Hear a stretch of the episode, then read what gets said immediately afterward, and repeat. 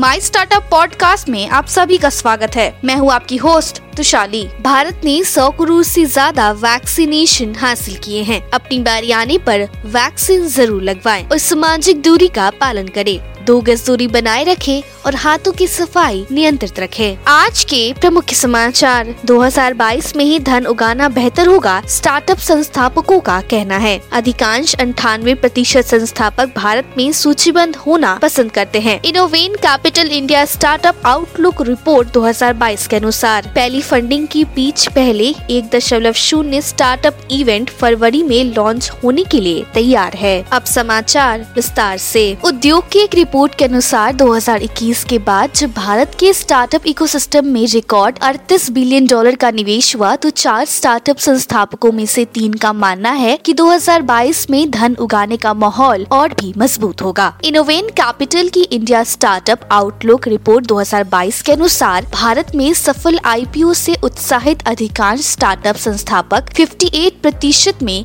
भारतीय IPO listing को सबसे पसंदीदार निकास विकल्प मानता है। उत्तर भारत की निवेश कंपनी फ़र्स्ट फंडिंग इस फरवरी में स्टार्टअप इवेंट पिच फ़र्स्ट एक दशमलव शून्य आयोजित करने के लिए पूरी तरीके से तैयार है। ये आयोजन न केवल नए स्टार्टअप बल्कि महिला उद्यमियों के लिए भी सशक्त बनाने वाला है। शार्क टेक जैसे स्टार्टअप इवेंट 18 और 19 फरवरी 2022 को दिल्ली में होगी। ऑनलाइन लेन देन के लिए भुगतान gateway provider, Razorpay, mobile point of sale device provider Ezetap mobile solution private limited में बहुमत हिस्सेदारी हासिल करने के लिए शुरुआती बातचीत कर रहा है। लिमिटेड विकास से परिचित दो लोगों ने कहा है, हालाँकि लेन देन के लिए वित्तीय विवरण का तुरंत पता नहीं लगाया जा सका। 2021 भारतीय निवेशक के लिए एक साल था जब 50 से अधिक यूनिकॉर्न, निजी इक्विटी और उदम पूंजी धन में तिरसठ अरब डॉलर 1000 से अधिक प्रकट सौदे, सेंसेक्स इकसठ हज़ार अंक था। होम टेक स्टार्टअप जून प्लस को शनिवार 15 जनवरी 2021 को अपने innovative IoT smart energy solution के लिए स्टार्टअप इंडिया द्वारा आयोजित energy sector clean energy sub sector में नेशनल स्टार्टअप अवार्ड 2021 से सम्मानित किया गया है। बेंगलुरु स्थित एडटेक स्टार्टअप स्टार क्रूशियस ने दुनिया का पहला न्यू स्कूल लॉन्च किया, जो स्कूल के बाद की ऑनलाइन पहल है, जिसका उद्देश्य छात्रों को ऐसी चीज़ें सिखाना है, जो वो नियमतम स्कूलों में नहीं सीखते हैं। उद्योग की एक रिपोर्ट के अनुसार 2021 के बाद जब भारत के स्टार्टअप इकोसिस्टम में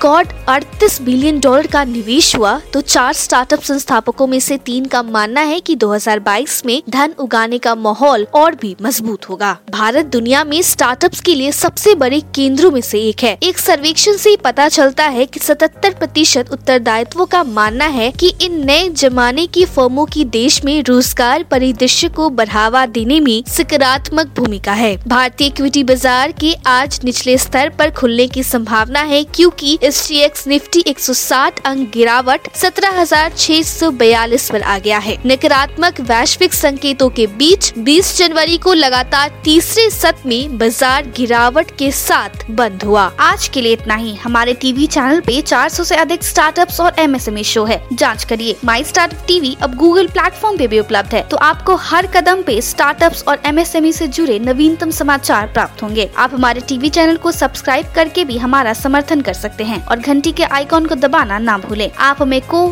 फेसबुक ट्विटर इंस्टाग्राम लिंक्डइन पर भी फॉलो कर सकते हैं। या हमारी वेबसाइट डब्ल्यू पे जा सकते हैं। सुनने के लिए धन्यवाद।